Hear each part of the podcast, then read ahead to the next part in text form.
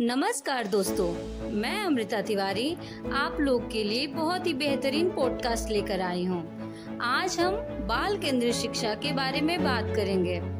बाल केंद्रित शिक्षा बालक की मूल प्रवृत्ति और संवेगों पर आधारित होना चाहिए, ताकि शिक्षा को नई दिशा दी जा सके। शारीरिक और मानसिक योग्यता को ध्यान में रखकर विकास किया जा सकता है। बच्चों को निदानात्मक और उपचारात्मक शिक्षण की आवश्यकता होती है। राष्ट्रीय पाठचर्या की रूपरेखा 2005 एनसीएफ 2005 का उद्धरण रविन्द्रनाथ टैगोर के निबंध सभ्यता और संस्कृति से हुआ है। बालक या शिक्षार्थी को लक्ष्य मानकर बनाई गई शिक्षा नीति को बाल केंद्रित शिक्षा कहते हैं।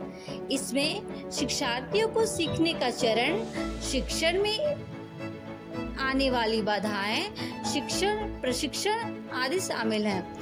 यह प्रयोगवादी विचार पर आधारित है। प्रगतिशील शिक्षा का एक एकमात्र उद्देश्य बालक की योग्यता का विकास करना है। इसमें जॉन डीवी का विशेष योगदान है।